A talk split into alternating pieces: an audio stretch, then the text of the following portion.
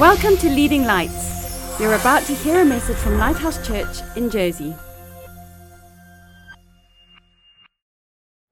This week and next week, I'm doing a short mini series called Save Our Souls. The slide will be up on the, on the screen in a moment. Save Our Souls. And again, I'm very excited about this. Today, next Sunday morning, and next Sunday night at Furnace, I just trust and believe that God's going to do something awesome in our midst. Have you ever been to a fruit bowl, maybe in your kitchen or on your dining table, and you've seen a fruit that looks nice on the outside, and you open it and it's either dry or it's rotten or there's something about it that's not good? Have you ever had that? Have you ever been to a shop or, a, or some kind of establishment and on the outside, maybe a restaurant, it looks a bit run down and not so nice and a bit shabby, but you go in and wow, it's a gem, it's a hidden gem. There's food there that's so tasty. It's amazing how sometimes what's on the outside doesn't match up to what's on the inside. And the idea behind our Save Our Souls series is that you have an outward appearance, which is your body. If you like, it's your earth suit. It's what you need to live and function on planet Earth. You walk around in it, but it's not the real you. And then on the inside of that, there's something called your soul, which is your personality and who you are and how you think and feel. But even in the inside of that, there's something called your spirit. So you have three parts. And often, the world tells us that it's all about what you look like, it's all about your outside, or maybe it's what you feel like. But I'm going to just try and explain and open up today and next week that your soul and your spirit are even more important, and your soul actually is a crucial part of this whole thing. Your spirit is saved if you're a Christian, your body is not saved, but your soul is in the middle. And it's every day there's something going on where your soul has to decide, and you have to train your soul and get your soul saved to decide is it going to be with your spirit and saved, or is it going to be with your body and unsaved? And it's a constant battle that goes on. The Bible says fleshly lusts war against your soul. Your body is fighting. And, and Galatians 5 says your flesh and your spirit are in conflict with each other. What's in the middle? Your soul is trying to decide what to do. And many of us don't even realize what our soul is. We don't know, we don't know what is my soul. Is it my emotions? Is it how I feel? Is it my personality? Is it the way I was brought up? Is it my culture? Uh, what is my soul? Who am I?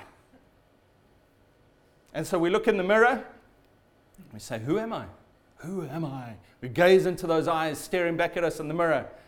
Who are you? What am I? Where am I going? And then we look at our emotions.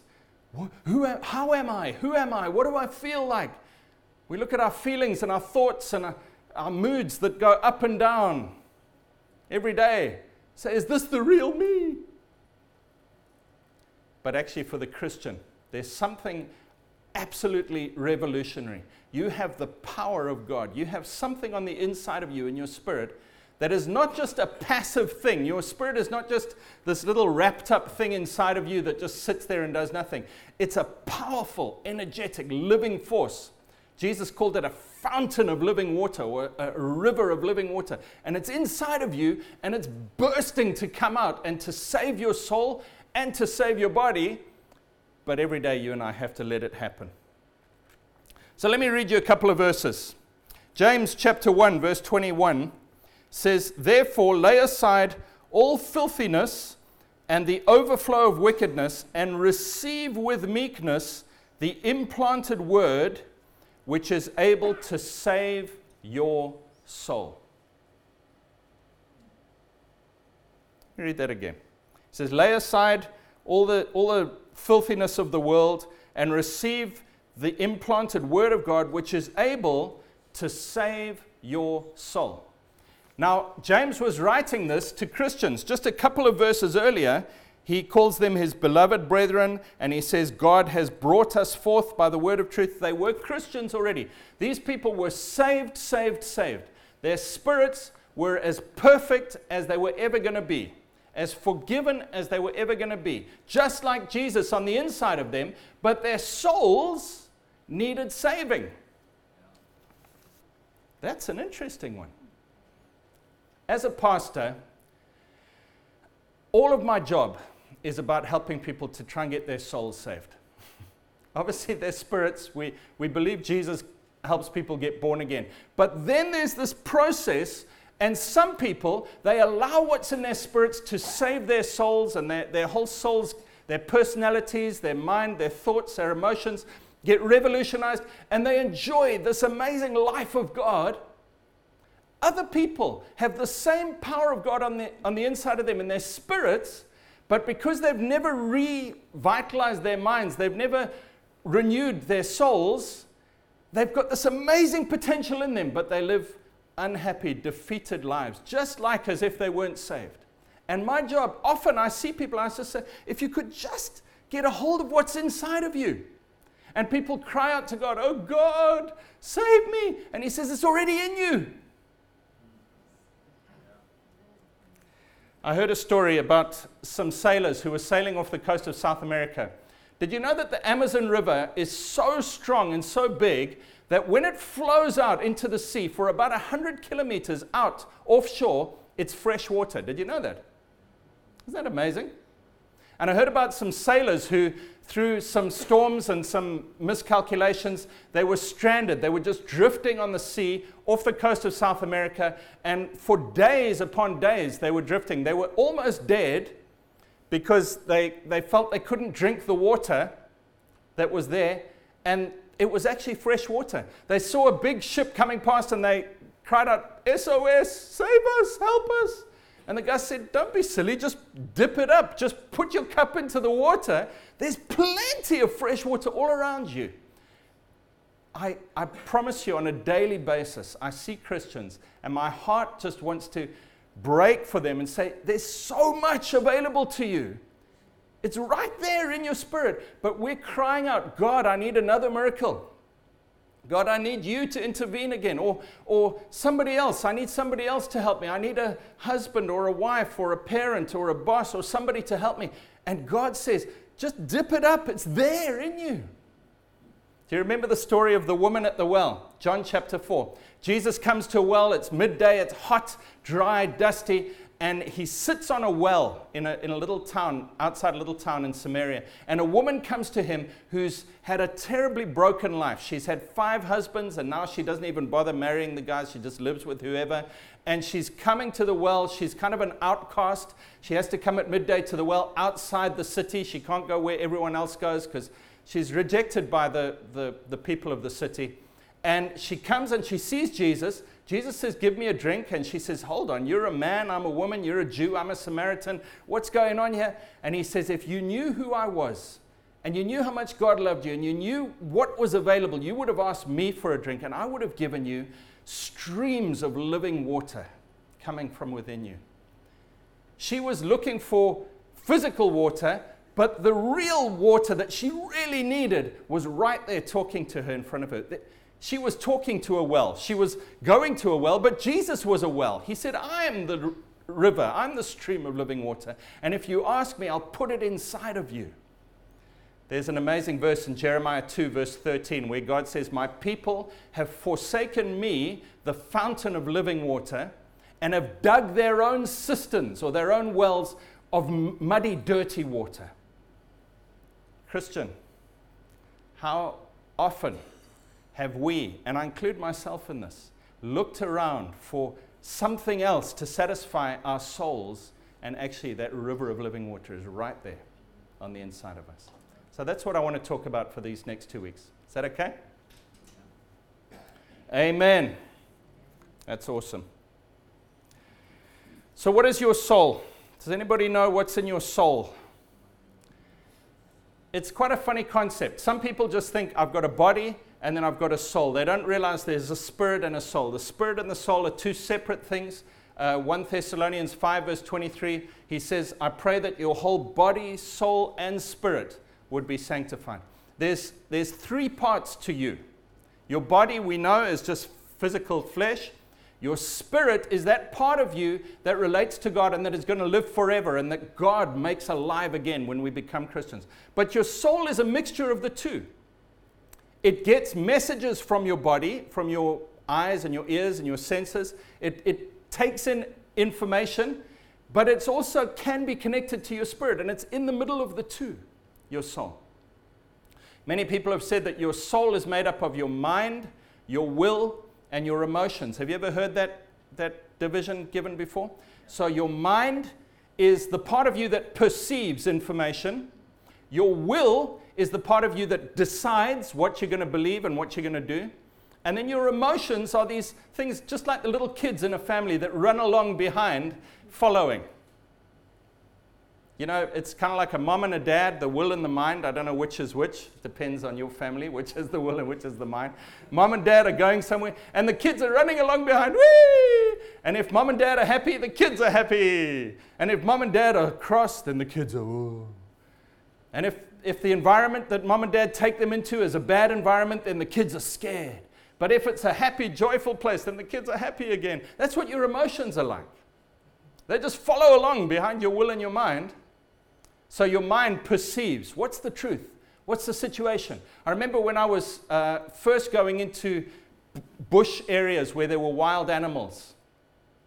All I'd seen was wildlife documentaries where people play around with wild animals. I didn't realize wild animals were scary. My mind had perceived information, and so I went into the bush and I saw wild animals quite close to us, actually, some dangerous animals, some lions, actually. We, this guy who was a game guide took us really close, on foot without a gun, close to a pride lions. I don't know what he was thinking. And I was as happy as Larry. I thought, hey, this is fine. Because my mind had perceived there was no danger. And so my emotions just followed along. But then I saw and I realized some of the other people around me were getting nervous, and some people told some stories about some terrible incidents that had happened. And suddenly my mind perceived another truth, and my emotions changed. You must just follow along. Whoa, fear. It's a bit like a guy who has a pain in his chest and his shoulder and his neck, and he feels the pain, and he's not sure what it is. His emotions are kind of ambivalent, a little bit, oh, what's going on? So he looks on the internet, and it says, these are the symptoms of a heart attack. Whoa. Suddenly his mind has perceived something, and his emotions just follow along. Wow, heart attack!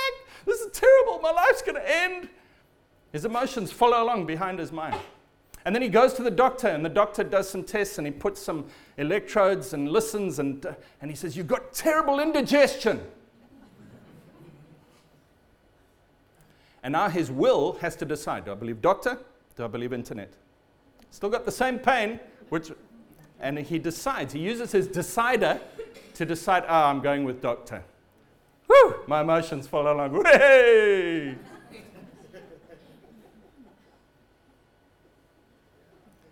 You get a letter from the bank. It says, terrible situation. You're overdrawn. We're going to do this. We've got terrible this and that and that. Emotions. Information comes into the mind. Emotions just, oh. You get another letter from the bank. We made an error. Everything's fine. You've got extra money in your account. Your emotions just follow. But the sad thing is, how many of us, if we're honest, if I say to you, How are you? First of all, how's your body? You check out your feelings. You, do I have any pain? Is there anything not working? Uh, how am I feel? I'm not as fit and agile as I used to be, a little bit overweight. Okay, that's how my body is. How's my soul? Most of us would say, How's my emotions? Wouldn't we? How, how are you? How are you? How are you today? Oh, a little bit worried, fearful, down, bitter, angry, upset, whatever. We let our emotions guide us. It's like putting the kids in the front seat of the car and saying, Where are we going today, kids? Yeah. Isn't it? Okay. I'm going to, I've got a lot to say on this, but I'm going to just focus on one, one aspect today. And then next week we'll talk a bit more. Psalm 131, verse 2. This is David speaking. He says, Surely I have calmed and quieted my soul like a weaned child with his mother. Like a weaned child is my soul within me. This is David speaking, and he says that he's treating his soul like a child. And he's calmed and quieted his child. Now, I have children thankfully, they're not little anymore. They, they're all grown up to teenage years. They're not fully grown up, but they pretty much have their own self control now. But when kids are little, they don't have any self control. And the trick for us as parents is to decide how much do I let them just run wild and how much do I control them and how do I train them so that they learn to behave and act and interact correctly and to manage their lives correctly. That's the challenge as a parent. And if you're not a parent, can I just give you an amazing insight? Children are not born good. It's an amazing thing.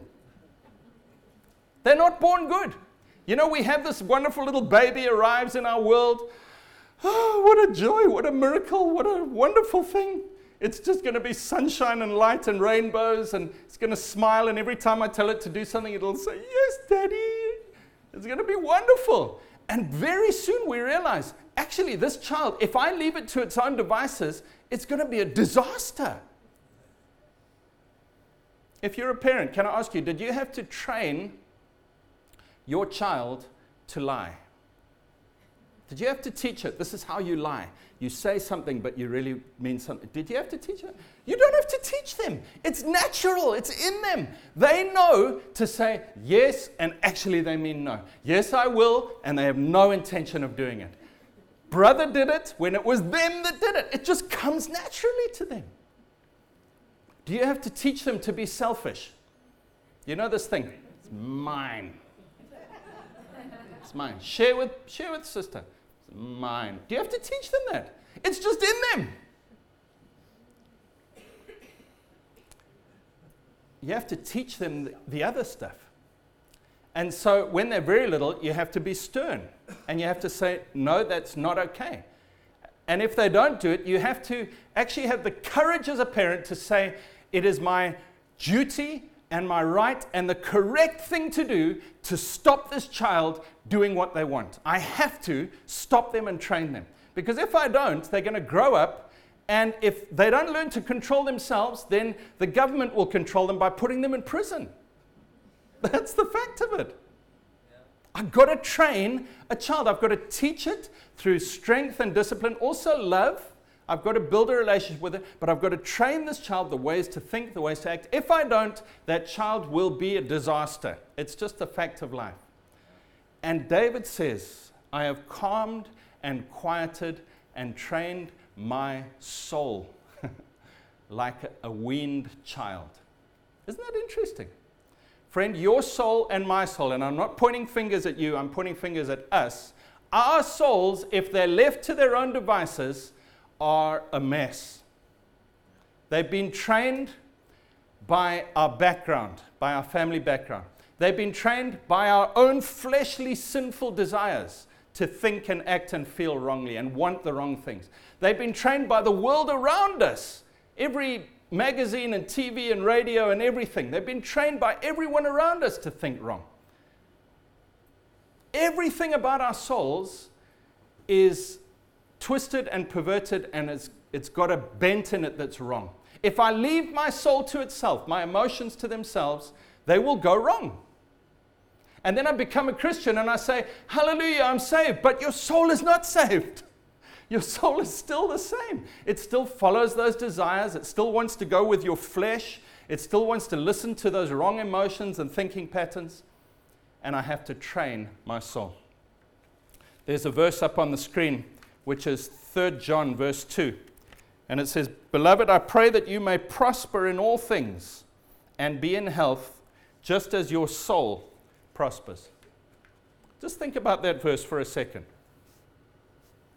Beloved, I pray that you may prosper, that things may go well with you, and that you may be, be in health. How? Is God going to come with a lightning bolt? Is Brother Wonderful going to come and lay hands on me? How's this going to happen? How am I going to prosper? How am I going to enjoy all the benefits and blessings of the Lord? Am I going to cry out and God's going to. No, no. He says, as your soul prosper, as your soul is saved, you enjoy all the benefits of this life that's already in your spirit. Now, does that mean we can't lay hands on people to pray for healing? No, we can. God is kind enough that He allows us to get help, healed when somebody prays for us or to have a, a miracle happen when someone prays for us. But His best plan, please hear me, Christians, His best plan is not that we have to get somebody else to pray for us every time, but that our soul gets saved. So all the benefits that are in us come out. Is that okay? Oh, it's fine to go up for prayer. It's good to go up for prayer.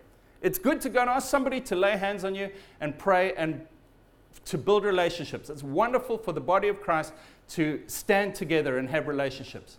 But you have enough in you.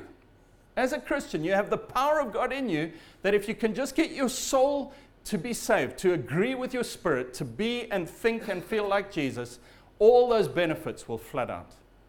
And many of us have been Christians for 20, 30, 40 years, and we're still babies in our souls.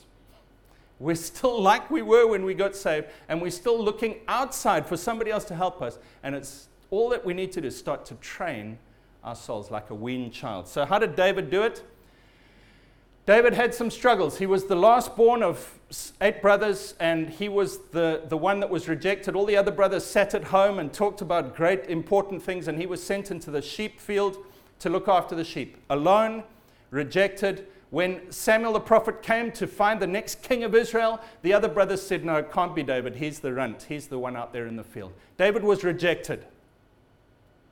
When David went to um, the front lines where the army, where his brothers were, to see what was happening with Goliath, his brothers were horrible to him. They said, What do you want, you little rubbish? What are you doing here? He was rejected. His soul could have been like a, a normal, naughty child and just got bitter, upset. Oh, I hate life. But the Bible says that he worshiped the Lord, he found strength in his God. And so a bear comes to steal the sheep. David says, Lord, help me fight this bear and he trains his soul.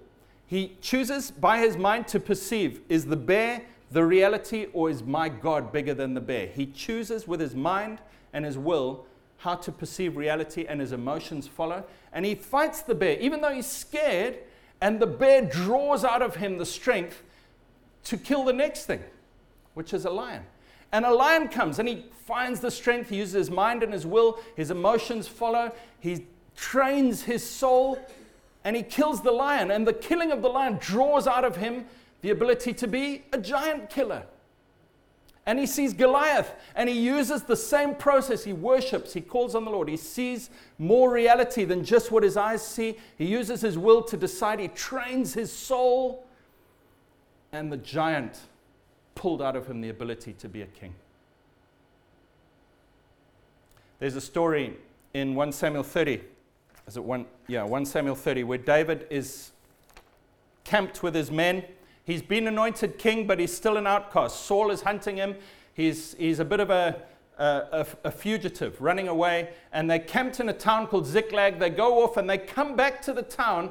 And the Philistines or the Amalekites, I forget who it is, have taken the, the town. They've burnt everything in the town. They've taken all their possessions. They've taken their wives and their children and it says that David and all his men wept until they had no strength to weep anymore. And all the men rose up against David and they wanted to kill him. And verse 6 says Now David was greatly distressed, for the people spoke of stoning him, because the soul of all the people was grieved, every man for his sons and his daughters. The soul of all the people was grieved. All the men there were grieving. Their soul was using their mind to perceive a situation burnt ground, smoke rising. My goods have been taken, my wife and kids. They're perceiving, and their emotions are following on, and they are grieved. And it says, But David strengthened himself in the Lord his God. It's an amazing little phrase. David strengthened himself in the Lord his God. What did he do? He took this soul of his that was like a child and he trained it. And he said, Soul, I know you can see some information in front of you, but there's something else you need to think about. And he used his will and his mind and his emotions followed in, and the strength of God came into him. You know, the Psalms record David's prayers and his times of worship with the Lord. Again and again, he speaks to his soul. Did you know that? He speaks to his soul. He says, Why are you so downcast, O my soul? Put your hope in God. Again and again, he speaks to his soul. He doesn't just think, I am my emotions. He realizes there's a mommy and a daddy, a mind and a will in this family, and I can tell my soul what to do. And he trains his soul. I'm going to close by reading Psalm 103 out of the New King James. I don't know, Adele, are you able to call up Psalm 103 in the New King James and put it on the screen? Maybe you can just try that. I'm going to ask you, friends, if you wouldn't mind standing with me. And we're going to read Psalm 103. This was written by David, and he was talking to his soul. And we're going to talk to our souls. We're going to use the Bible to start training our souls today. Is that all right? So, I'm just going to read it first and then we'll read it together. Psalm 103, verse 1 says, Bless the Lord, O my soul, and all that is within me, bless his holy name. That means he's telling his soul to start praising God. Even though his soul doesn't feel like it, he's saying, Soul, praise the Lord. Right. You ready? So, Lord, I pray that you would empower us today Help us, Lord. Lord, we want to we want to get this life that's on the inside of us to come out. Lord, I pray that our souls would be trained like a child. I pray that you would help us today and next week, Lord, to make giant strides forward in this process. Help us, Lord, to get our mind and our will and our emotions in line with what you're doing in us. Thank you, God. In Jesus' name. Right, let's go together. One, two, three. Psalm 103, verse 1. Bless the Lord, O my soul, and all that is within me, bless his holy name.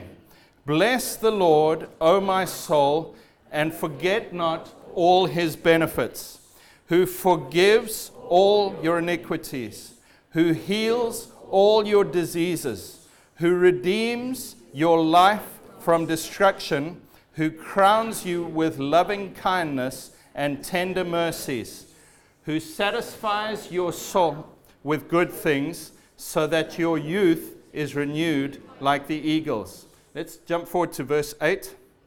The Lord is merciful and gracious, slow to anger, and abounding in mercy. He will not always strive with us, nor will he keep his anger forever. He has not dealt with us according to our sins nor punished us according to our iniquities. For as the heavens are high above the earth, so great is his mercy toward those who fear him. As far as the east is from the west, so far has he removed our transgressions from us. As a father pities his children, so the Lord pities those who fear him. Let's just focus on the Lord now. Father, I thank you that those words that I've just said are true. Lord, my eyes and my feelings might tell me something else, but I know that this is reality. And I choose, Lord, I choose today to inform my soul, to inform my emotions that this is true, that you are good, that you've healed all my iniquities and diseases. Father, I receive this. And I thank you, Lord, that just as a human parent loves his child, Lord, you love me and you want to develop me. You want to help my soul to be developed. I thank you, Lord, that there's a spring, a fountain, a river of God's living water inside of me that wants to burst out. And Lord, I choose today to turn the hinge in my life my soul is a hinge. I choose to turn the hinge from believing what my body says to believing what my spirit says, Lord. I choose to set my mind on the things of the Spirit. And I thank you, God, that my soul is being saved today. In Jesus' name. Amen. Thanks for listening. Please visit leadinglightsnetwork.com for more resources and subscribe to our podcast on iTunes. Please consider supporting this ministry financially by making a donation on the giving page of leadinglightsnetwork.com or lighthousejersey.com.